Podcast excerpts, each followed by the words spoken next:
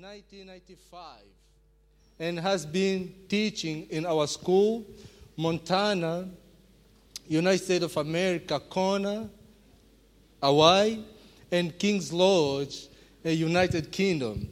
It's a privilege to have Tim with us because next year he will come to teach again, but he will come for two weeks. And Tim, he also he has been taking the model has a training course for pastors in India. Is normally teaching topical preaching. This is the team has been teaching since he has been involved with BTPS. And Tim is married uh, to Kate and has two kids, uh, Ben and Sam. Uh, let's welcome Tim and I'll. Opa. Oh, thank you, Tim. Is Can you bring it up? yeah. Um, okay. I would like to invite Brother Cliff to come to pray for Tim.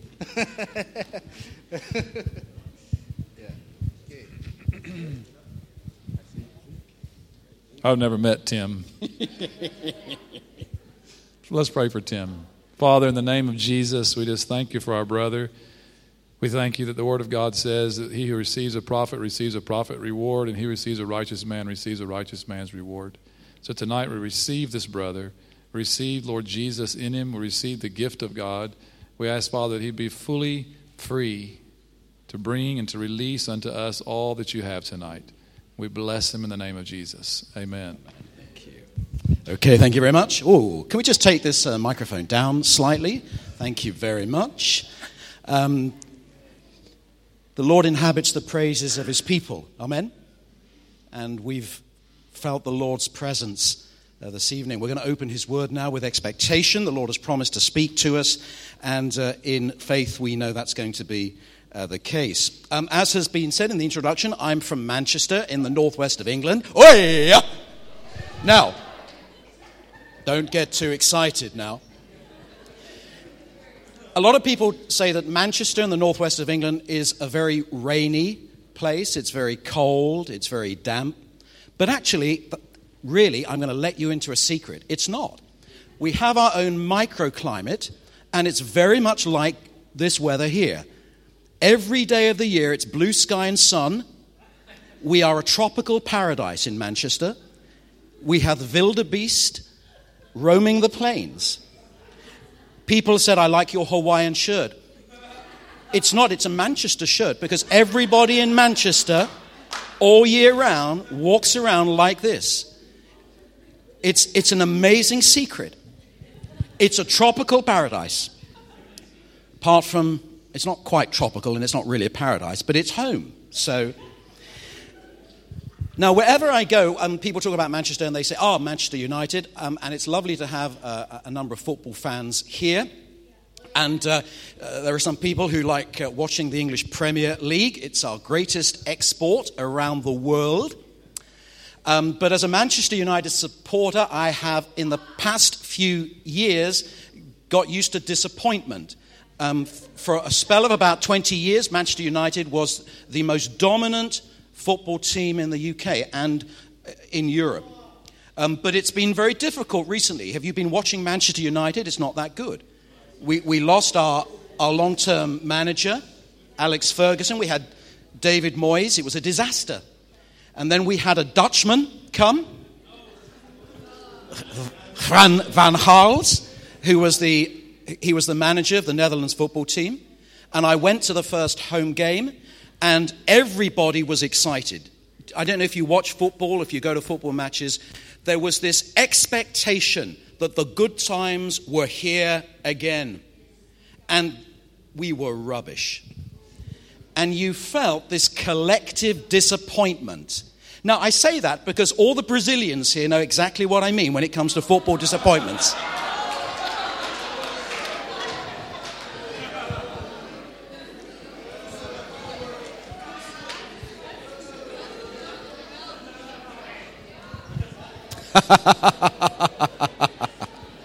Okay, let me ask you a question. Serious question. How do you deal? How do you deal? How do you deal with disappointments? I'm not speaking about football. I'm not speaking about silly things like that, though actually football is not silly, but you know what I mean. Listen, when life doesn't turn out how you thought it was going to, when life doesn't turn out how you think it should go, how do you deal with that? How do you deal with that? And you know, I, I guess that there are many people here who, if you were honest, know exactly what I mean because there have been circumstances in your life when you have had to deal with painful disappointments. So, how do we deal with those? When our expectations and our hopes and our dreams seem to hit a brick wall and a full stop. Let me tell you a story to illustrate. I want to tell you about a young girl called Kate.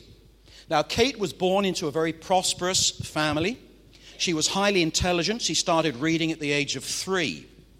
She went to a very good school, and at the age of 12, she wanted to be a doctor. She decided she wanted to be a doctor. And she, she worked hard, and, and that seemed to be the case. At the age of 13, she committed her life to Christ. She worked hard at school. We would say that she was a grade A student. But as well as that, she was committed to be a disciple of Christ. At 16, she did very well at school in those exams uh, which we said um, in the UK when you're 16. She got high grades in many, many subjects. And yet, still, she wanted to put Christ first. And yet, she passionately believed that God had called her to be a doctor. That's a, that's a noble thing, don't you think? If you feel that God has called you to be a medical doctor. She got a place at one of the best teaching hospitals in London and was invited to live in the home of a prominent Christian leader in London who took in students as lodgers. It seemed right. It seemed God's purpose, and it seemed to honor Him. Now, I want you to imagine yourself in her shoes. Imagine yourself in her shoes. And then, in her final year at school, she was taught by a teacher who failed catastrophically. Because all the class, all of these were grade A students, failed badly. And as a result, all her hopes, all her plans, all her dreams, all her prayers seemed to evaporate. Now, I wonder how would you cope if that was you? I wonder how you would feel if that was you. Holding what seemed to be a holy, honorable dream since she was quite a small girl. It seemed so worthwhile. Now what? Now, listen, we've got to be honest about this. Life is like that sometimes, isn't it? Yes, it is. And if you haven't experienced that sort of disappointment, I'm going to tell you something right now. You will do fairly soon. That's just the way it is, isn't it? It is.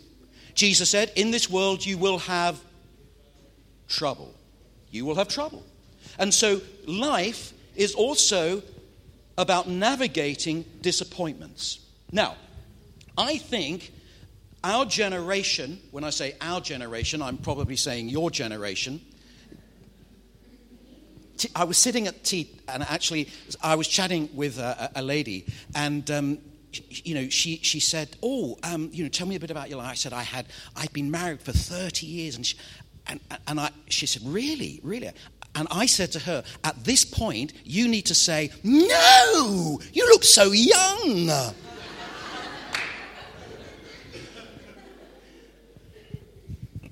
Most of you are part of what I will call the AC generation. I'm actually part of the BC generation, but most of you here, you don't know what it is yet. Most of you, what do I mean? BC is before connectivity.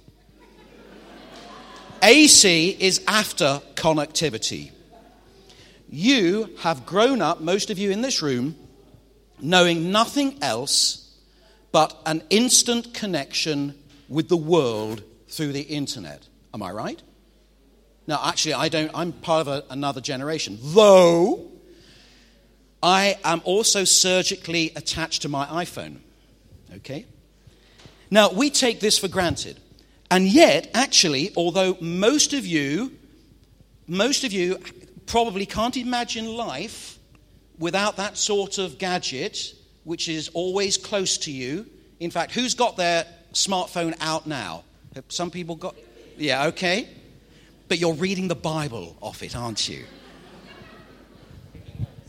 No, she's actually she's texting. She's sending emails. No, no, you're not. You're not. You're not. Don't worry. Help me out here. Who's got a smartphone on them? Okay. Here's the question.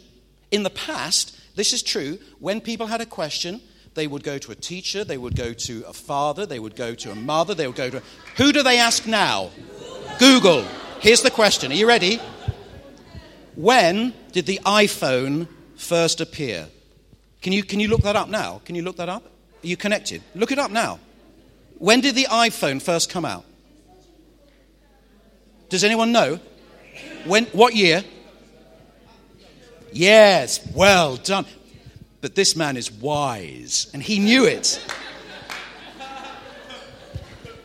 2007. That's only nine years ago. Yet most of you cannot imagine life without something like this. Am I, am I right? I'm right. Now, this is the point. Living with this gives me instant access to all of the world's knowledge. I, it means I'm never lost because of global GPS. I have access to knowledge. I have access to where I am. I know where my friends are. I probably even know what my friends ate for breakfast because they always put it on Facebook. But listen, what that does, it gives me a sense, a false sense of being in control. I don't have to wait for answers, do I? There really, there really isn't a time when I don't know something. Because if I want to know something, I will find it instantly with one of these. I'm frustrated when I don't know something, when I don't feel in control, and I get very impatient when I don't understand. And when it comes to dealing with life's real disappointments, that sort of mindset isn't that helpful. Because take it from me, life is not like an iPhone or a smartphone. Life is something very different. And if we're going to live that well to the glory of God, we will need to know by God's word through the power of His Holy Spirit how to navigate disappointments when they come. And we're going to be thinking a little bit. Oh, by the way, what? I'm just looking at the time here. What time is breakfast tomorrow morning? No, no, no, don't worry. Don't worry. Psalm, Psalm 57. We're going to look at Psalm 57. And uh, we're going to put that up. This is, I hope, yes, it's the ESV. And uh, through an incident which happened with David, we see God giving us three invitations, incredible invitations, which gives us his strength and his wisdom to navigate disappointments. What I'm going to do, I'm going to read through Psalm 57. If you've got a Bible, you might want to open. It. It's always good. I always kind—I'm old fashioned. I know I'm old fashioned. I always think, I go to a Christian meeting, just bring a Bible. I say that to my wife, Kate, why didn't you bring a Bible? No, I've got it on my iPhone, she says. I'm going to pray. I'll read this through, and then I'm going to do something just to make me feel at home. I'm going to say, This is the word of the Lord, and then you say, Thanks be to God. Can you do that? Let's just practice that at the beginning. I'll say, This is the word of the Lord. Thanks be to God. Wow.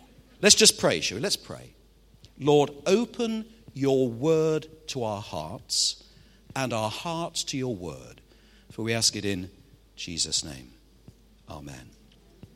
Psalm 57. Be merciful to me, O God. Be merciful to me, for in you my soul takes refuge. In the shadow of your wings I will take refuge till the storms of destruction pass by. I cry out to God Most High, to God who fulfills his purpose for me. He will send from heaven and save me. He will put to shame him who tramples on me. God will send out his steadfast love and his faithfulness. My soul is in the midst of lions. I lie down amid fiery beasts, the children of man, whose teeth are spears and arrows, whose tongues are sharp swords. Be exalted, O God, above the heavens. Let your glory be over all the earth. They set a net for my steps. My soul was bowed down. They dug a pit in my way, but they have fallen in it themselves. My heart is steadfast, O God, my heart is steadfast. I will sing and make melody. Awake, my glory. Awake, O harp and lyre. I will awake the dawn. I will give thanks to you, O Lord, among the peoples. I will sing praises to you among the nations. For your steadfast love is great to the heavens, your faithfulness to the clouds. Be exalted, O God, above the heavens. Let your glory be over all the earth. This is the word of the Lord. Thanks. Thanks be to God. That's, that's great. Now, the beginning of this psalm, eh, it's not there on the screen, but it's actually in, in the scriptures, shows us what is happening. Saul is after David. You probably know the story.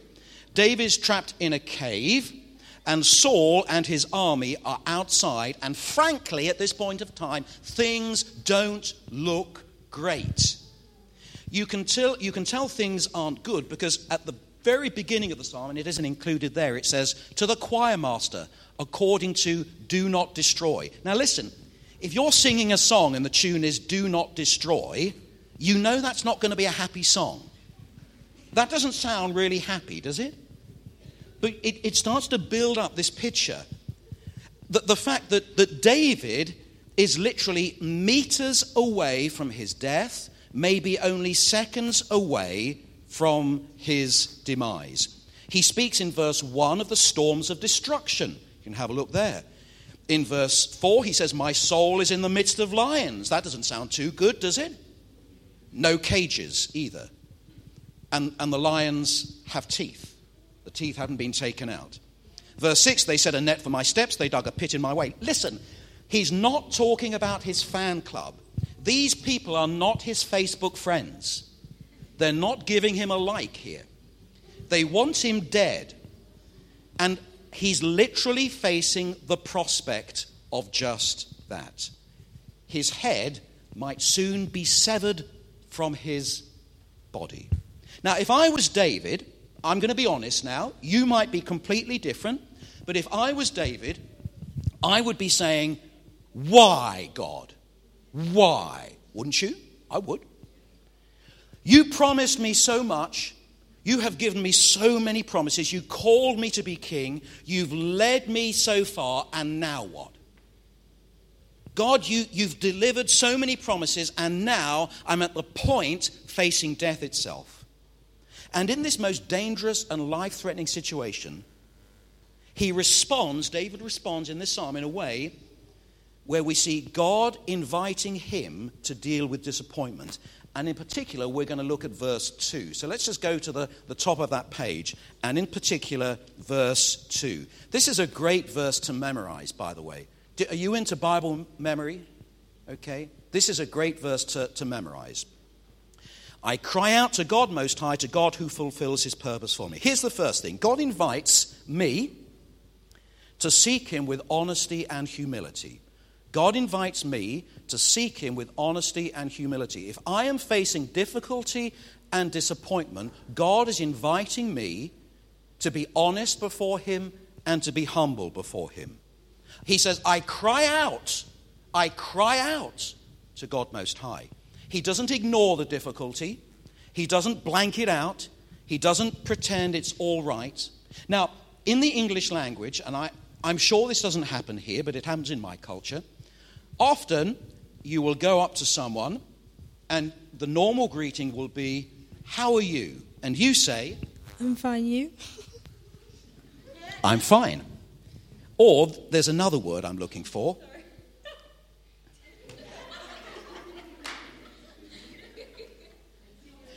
We'll try it again, okay? How are you today? I'm good. good. We're going to try again. All right. All right. I'm looking for another. Two letters. Two letters. How are you? Okay. okay. It's the Holy Spirit, I think, is. How are you? I'm okay. Do you say that sometimes? I'm a pastor, that's what I do. And the, one of the beauties of that is I tend to know what's happening uh, in the lives of the people who I minister to. And this is no word of a lie. I sometimes go up to people, I say, How are you today? And they say, I'm okay. And I look and I say, No, you're not. I, I, I know you just, your husband's just died. Why are you saying I'm okay? That happens. That happens. Do you do that sometime? And that's the problem. David says in verse 2, I cry out. In verse 1, he says, Be merciful to me, O God, be merciful. Now listen, okay, I'm British, and I kind of tend to think Jesus was British. And all the actors in the Bible, all these people, they were British. David was British. And therefore, because the British are so refined and polite, you're ref- just stand up. please. What's your name again? Go on, go on, go on, go on. What's your name? Go on. Just. Just turn around, turn around. Do a curtsy. Curtsy. We're so refined and. This is how I imagine. All right, you can sit down now. You can sit down now. Don't. Don't over egg it. David, imagine this David is facing death. And so, as a British person, I imagine that David says, I cry out. Be merciful to me, O God. Be merciful to me. Do you think he said that like that? I cry out, God, be merciful to me. I'm facing death. What's happening, God?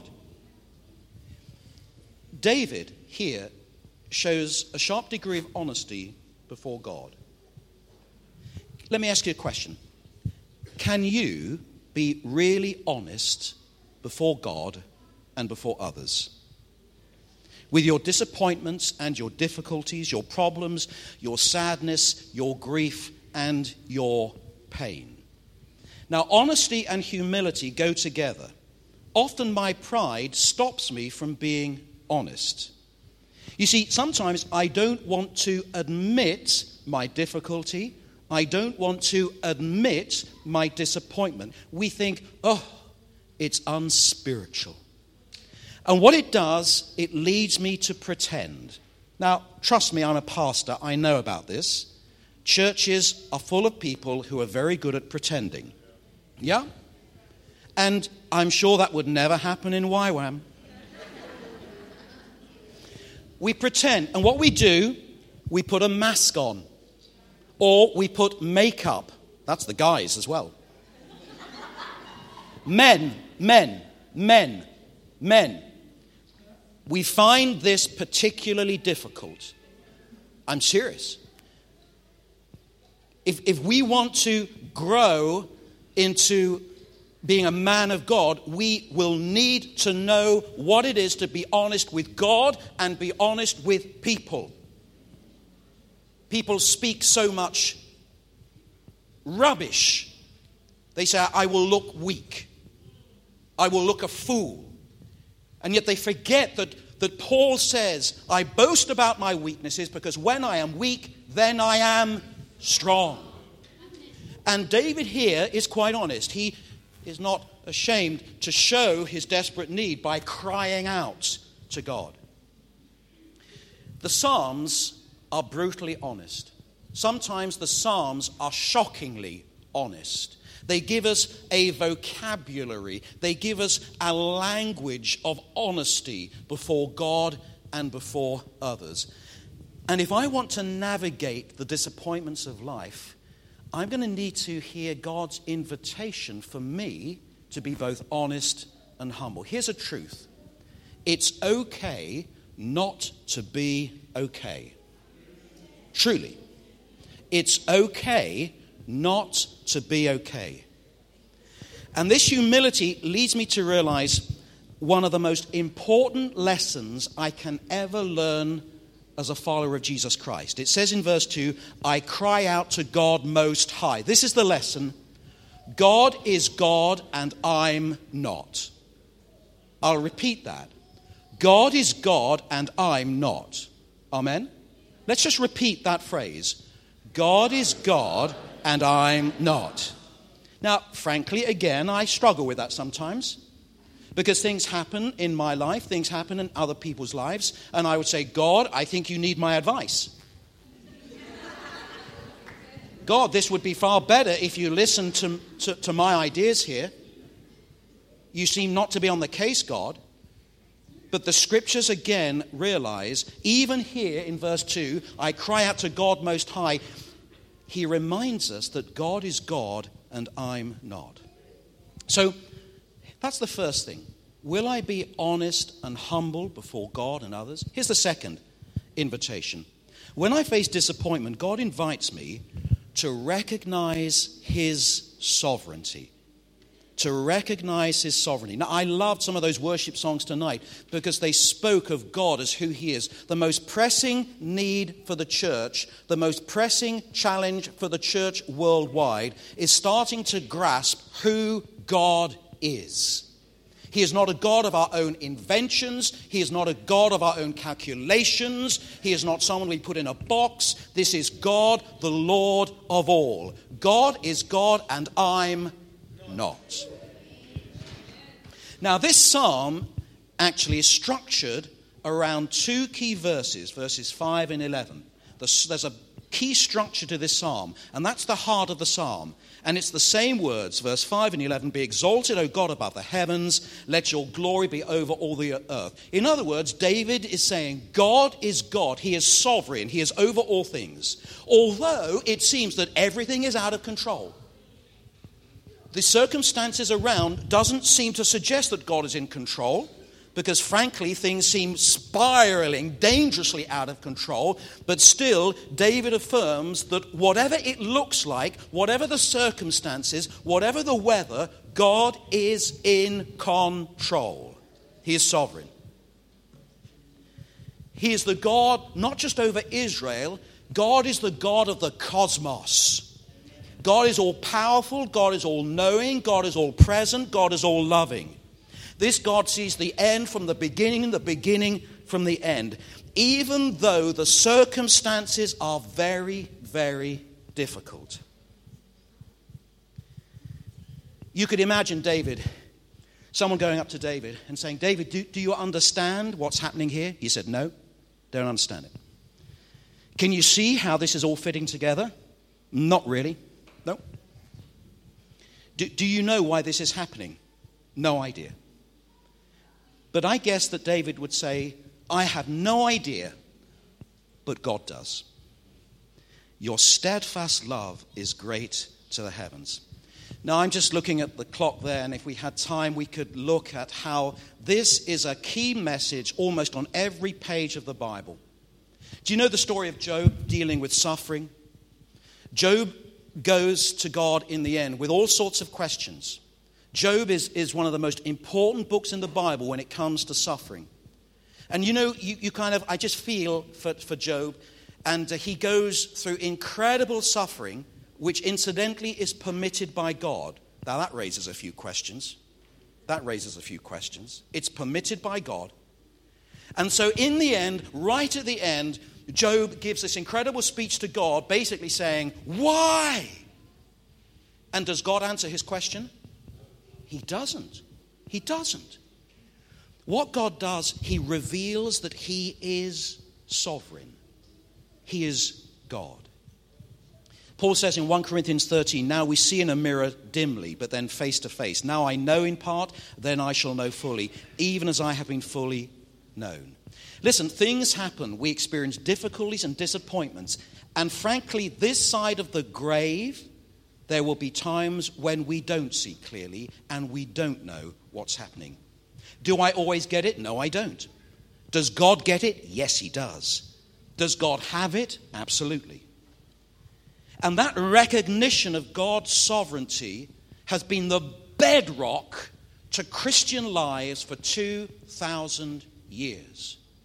When I read books written hundreds of years ago, which I do, I suddenly see that this is one of the major themes over the course of Christian history.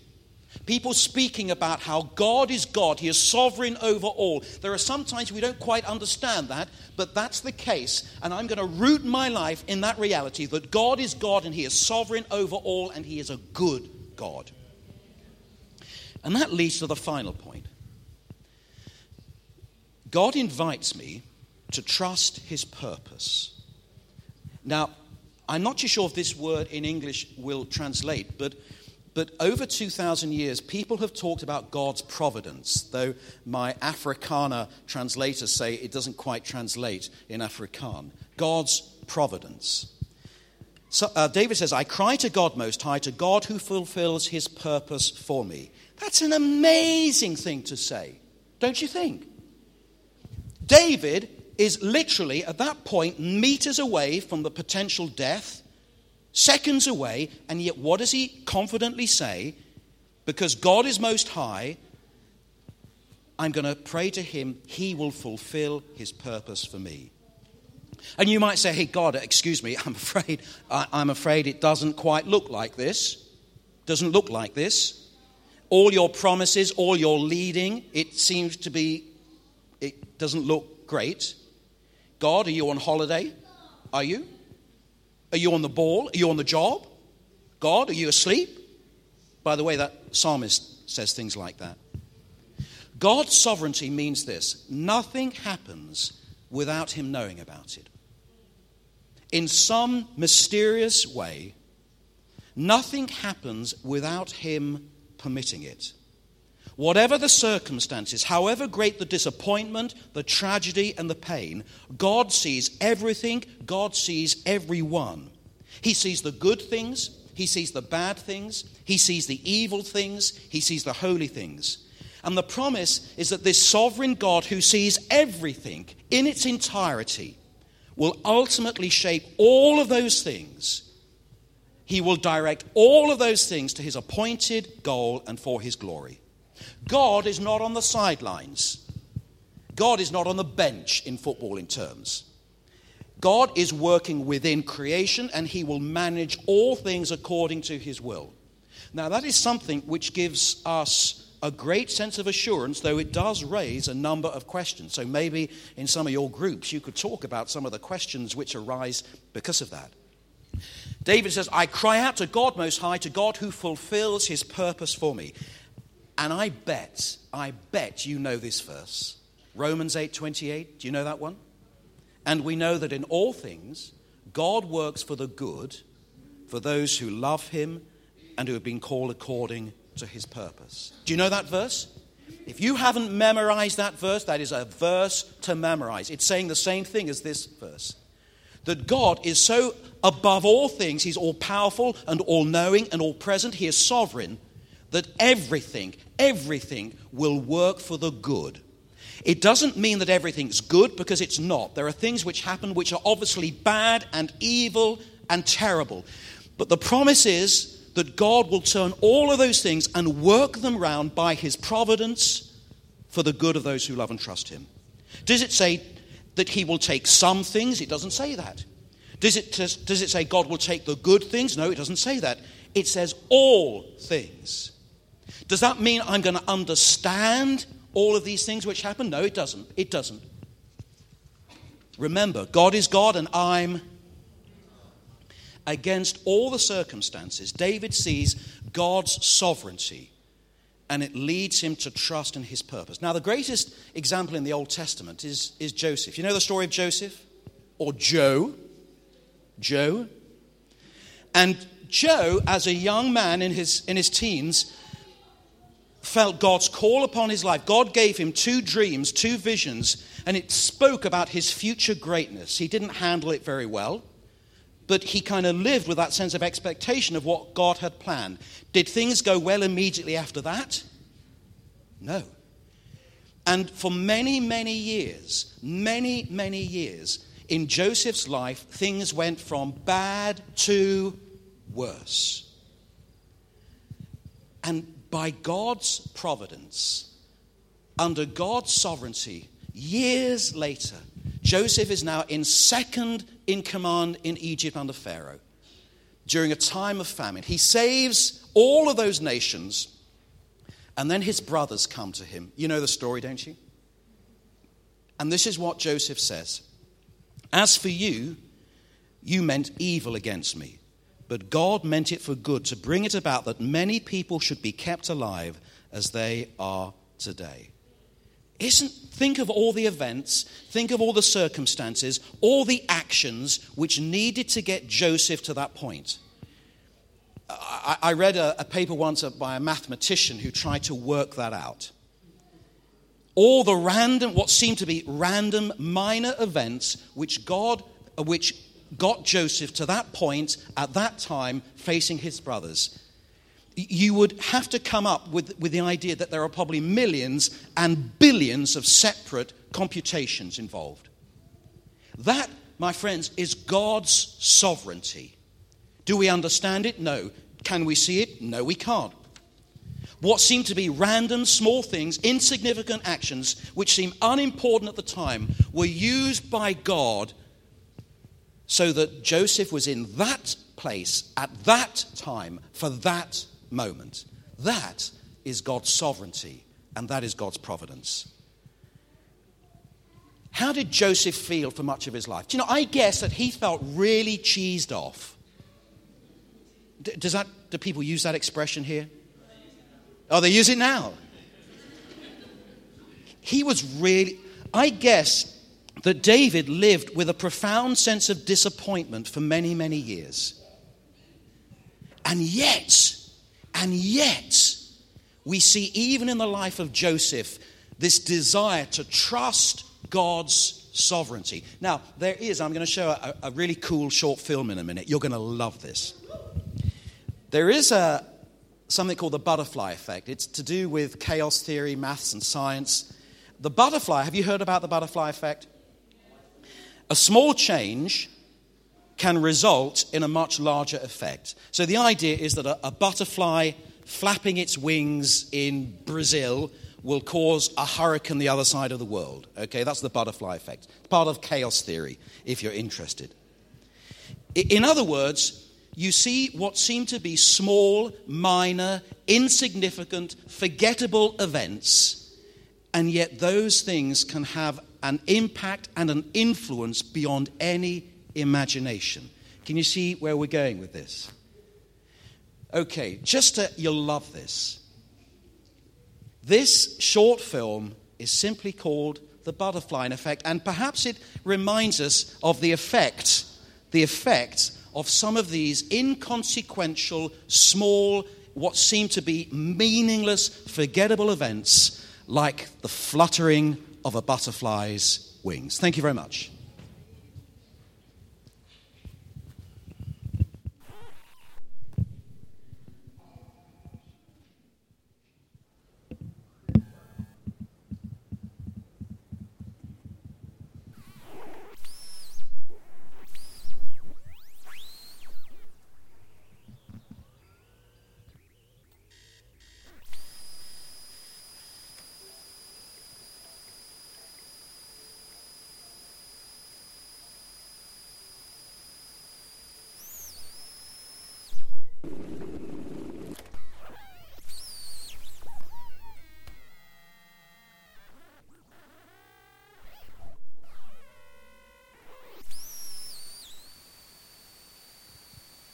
You'll still get it without the sound.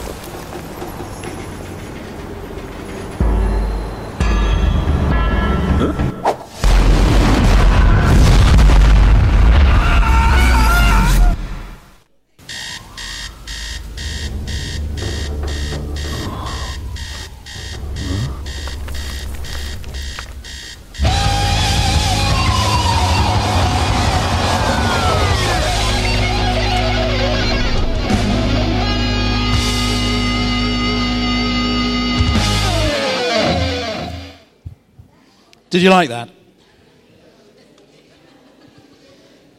This is the point.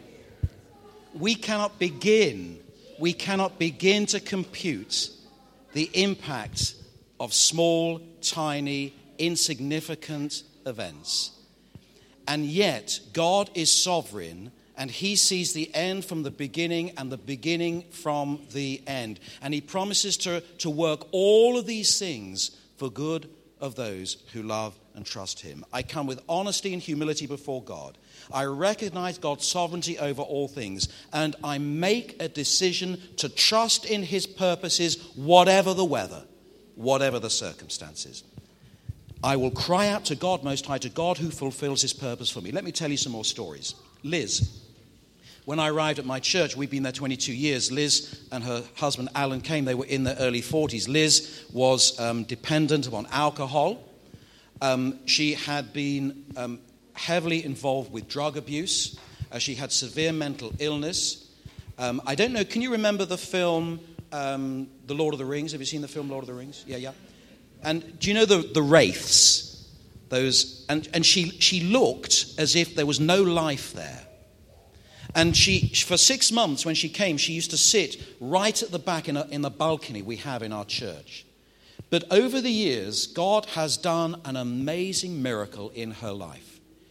She has literally gone to hell and back. She had a, a terrible childhood of abuse and, uh, again, of drug abuse a, a, terrible, and she tried to take her life many, many times. Uh, and it was miraculous, actually, that she didn't succeed on a number of occasions, but she didn't for what seemed to be coincidences, or we now know it's God's providence. And God has now done something so beautiful in Liz's life. She still walks with a limp, but she is used by God. She's a brilliant artist, a brilliant artist. And she said to me something the other day, and it was one of those holy moments. And she said, and she would never have said this a few years ago, it's a testimony to what God has done in her life. She said, Do you know, I'm glad I went through that. Because if I hadn't, I wouldn't be the person I am now. Now, only she could say that. Only she could say that. And I just felt, you know, those moments, you just feel heaven touches earth. That was painful for her to say that. Let me tell you about Emma. Uh, Emma was in her late 20s, a very pretty party animal, um, and then suddenly her life came to a stop when she was diagnosed uh, with breast cancer. And to cut a long story short, that was 10 years ago. She is um, still, uh, there is still cancer in her body. So she is still technically terminally ill. She's come to Christ, and this is what she said. Only she can say this. She said, Do you know, I, I'm glad I got that cancer. Because if it wasn't for that cancer, I wouldn't have come to know Christ. Only she could say that. Only she could say that. That is about God's sovereignty and trusting in God's providence. Even though the circumstances are terrible, even though things are difficult, things are bad, things are evil, God promises by his power and providence to bring good out of the worst of situations if we had time, which we don't, you could say that actually David goes on and he, he prays and he praises. And if you want to have a look at that psalm, he praises God in that situation. Literally, meters away from death, maybe seconds away from death. And yet, the, the, the second part of that psalm is a psalm of praise to God. Why? Not because of the circumstances, not because of the situation, but because God is God and He is worthy of our praise, whatever. The greatest lesson we can learn about worship is to worship God for no other reason, no other reason than that He is God. He is a loving God, He is a faithful God. The testimony of Scripture is clear that we come and we see that God wants to be everything to us and enough for us, regardless of what we have lost, regardless of the pain, regardless of the circumstances. I'm just going to bring this to an end by finishing off a story. That girl, Kate, dealing with profound disappointment. Instead of training as a doctor, she had to go to a university not of her choice to do a course not of her choice. And there she met a young guy who also actually ended up at the same university in a very indirect way. Indeed, a few months before that, uh, the guy had, was on a mission and met a friend, Kate's best friend, who said, Oh, you must meet Kate. I understand you're going to be going to the same university. So a few months later, this guy and Kate met up and they got talking. They both got to know each other. And one evening during a worship service, their eyes met across a crowded room. Now, she swears blindly that she can't remember that. She can't, but I do because I was that guy. Now, we've been married for 30 years. Now, you're supposed to say, You look so young, surely not. What? Thank you. Out of that disappointment, and we look back, and Kate said, You know, I'm glad I, I didn't go to med school. I'm glad I failed those exams. Because actually, it opened up something which we have enjoyed for 30 years. We, could we see that at the time? No, of course not. Could she have seen that at the time? Absolutely not. But God promises to work out his purposes, whatever the weather, whatever the circumstance. And I suppose the question to me and the question to you is this simply Will you trust Him? Will you? Let's pray. Lord Jesus, we thank you, we praise you. We confess that sometimes life is difficult, life is frustrating, things happen which we don't expect, bad things happen which maybe we're not even looking for, but they happen. And Lord, sometimes we we feel overwhelmed. And yet, Lord, I pray that, like David, we may come to you and to others with humility and honesty. We may recognize your sovereignty and your goodness above all things, and that we may trust in your purposes. And we ask this in the name of Jesus Christ our Lord. Amen.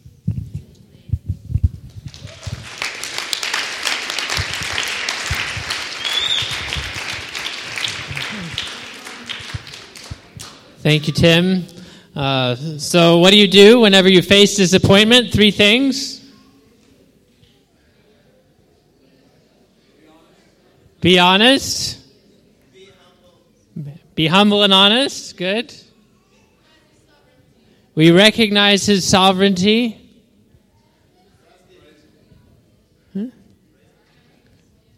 We praise him. That's part of the psalm, verse 2, 57, verse 2. Who, who remembers 57, verse 2? We can memorize it.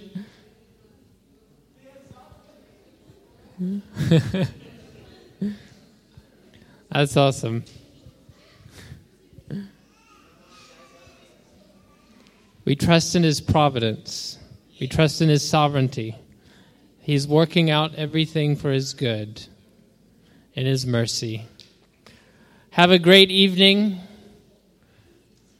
God's going to meet you even whenever we face disappointments.